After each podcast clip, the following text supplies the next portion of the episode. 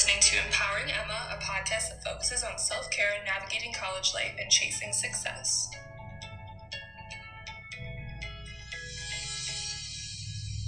Hello, everyone. I feel like it has been so long since I've recorded. I skipped last week for finals slash mental health because recently I think I've been having a little bit of a tough time and I was like thinking about the episode and I was like, I feel like I've talked about relationships and things like this a lot. So I decided to skip that episode, which was going to be keys to a successful marriage. I was going to have my parents on and I went home and I was like, I don't feel like doing this. I was like, I just want to sit on my ass. We did not get a spring break this year. They gave us like two days for like mental health days or some shit in the middle of the week. And so I went home for like I did like a half week spring break thing and went home and got to spend time with my family and my boyfriend and we went and toured apartments and of course applied for a million jobs because that's my basic job right now. So today I am talking about finding your life purpose. I was even struggling with recording this episode. That's why I'm recording it literally the morning of. As you can probably hear my voice is a little sleepy. It's 8:40 a.m. but I was struggling to want to do it because I've been struggling so much recently with finding my life purpose and like just thinking about what the next step is for me is really scary. I've said it before, but I'm a total planner and I need to know exactly what's going to be happening with my life. I need to know exactly where I'm going to work, when I'm going to start working, uh, where I'm going to live. And like all of these things are unknown and I'm struggling a lot with that and I think I am lucky in the fact that I I do know what I want to do. I think I think, but it's still hard to like know or to come to that point where you're like, okay, this is what I like to do and this is what I want to do. And I also keep trying to remind myself that like I think I I can be very extreme with my views. Like when something is like going wrong, I'm like, this is the end of the world, and like I keep thinking like, oh my God, this is my last month of freedom, and then I'm gonna be stuck in a job for my whole entire life. But I keep thinking like, it doesn't have to be that way. Like I could work uh, like five or ten years enough to the point where I can get real estate. That's my goal. I want to have that sweet passive income. I want to have rental properties, but I don't have. It doesn't have to be like how it's been for so many people. You know, like where you graduate and then you work at a job for 50 years. Like, I do not want to do that. And I'm not going to do that. I saw this new study that most people that are starting new jobs stay at those jobs for like average of five to 10 years, five being the most accurate one. And I think that that sounds good. But still, it's like I've never even had a job for five years, like five years straight. So I can't even imagine it. So it's just, it's a lot to think about. And my sister is also going to be graduating and i went over to her apartment yesterday because in case you did not know taco bell's potatoes are back. Me and my sister are both vegetarian and vegan so i went and brought her some potato soft no spicy potato tacos. And we were eating outside. Well actually got too cold so we went inside but it doesn't matter.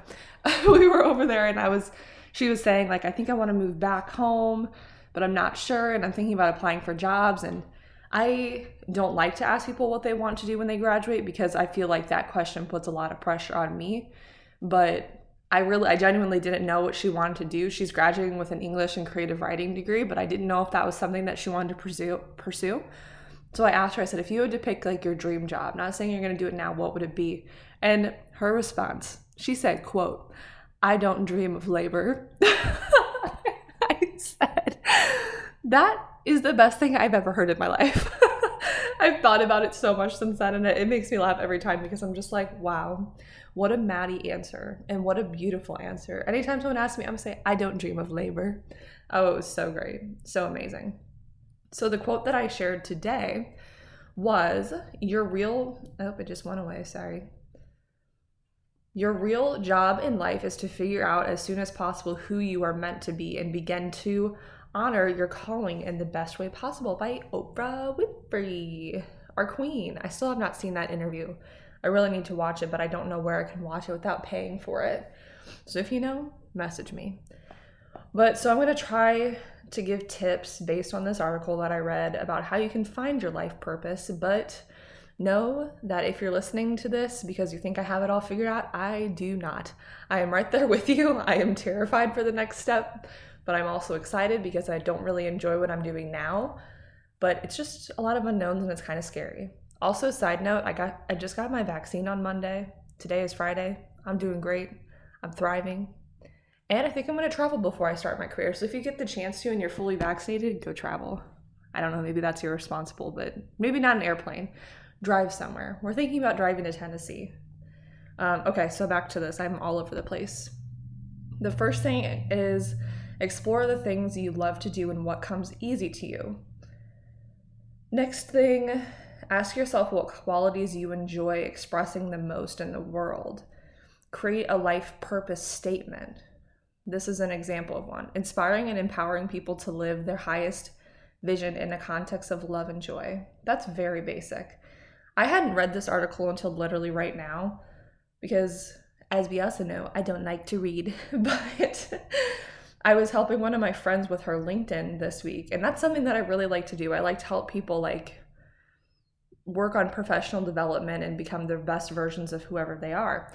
So this is like my about statement. She said that it sounded really professional and I was like, I don't really feel like it does, but I don't know. And then I guess reading this, it makes me think like maybe this this is my like this is my uh, life purpose statement or like a statement that makes me different, but also shows my my passions. So my my always I always go to this story. I say my first management management position was at 17. From there, I went on to have two more leadership positions by the time I graduated college. That's my reason why I stand out and why you should hire me. I didn't write that, but Side note. and then I wrote, I am passionate not only about achieving personal success, but strive to create successful employees through proper training, appreciation, and dedication to leading with a people first mindset. And I think that kind of encompasses everything that I stand for. I have great leadership experience. I want to be successful, but I'm also really, really passionate about helping other people be successful. When I first entered the workforce, I did not have good training. I wasn't able to be successful and I was treated like shit. and I that shaped me so much to make me choose what I'm doing now because I don't want anyone to be treated like that. And my people over profit statement, that came from another life experience I had over the summer. um, and so that's something that's also really important to me. So I included that. Back to the article, um, number four, find your inner guidance. What is your heart telling you? My heart has always told me that I want to help people. And so at first I was thinking maybe social work, but then I was like, that's a little bit too intense for me. So that's why I chose management because I feel like I'm good at that and I like it and I've done it before. Number five, be clear about your life purpose. I don't know how you be clear if you don't know what it is. Number six, conduct a passion test. It says, like, an example of this is you start by filling in the blanks 15 times for the following statement When my life is ideal, I am blank. I am happy. I am whatever it is for you. Number seven, think about the times you've experienced the greatest joy in your life. What were you doing when you felt that joy? Number eight, follow this example of finding purpose. All right, that's really long. I'm not going to read it. Pretend I did not say that. Align your goals with your life purpose and your passion. And then the last one is lean into your true life purpose. That's very generic, but I guess what you can take from this episode is that it's not always clear what you want to do with your life, and that's okay. And I think finding your life purpose takes time. And I don't think that your life purpose has to be work. I don't dream of labor. I dream of helping people, and maybe through my job, that's a way of doing that. But also, maybe that's not a way of doing that. Maybe I can just do that through my everyday life. There's lots of different ways to look at it and it's it can be very hard to find it. So I wish you best of luck with finding your life purpose. And it's okay if it takes time. It might take time and that's all right. Next week we are talking about is college worth it? Oh, another one of my favorite topics.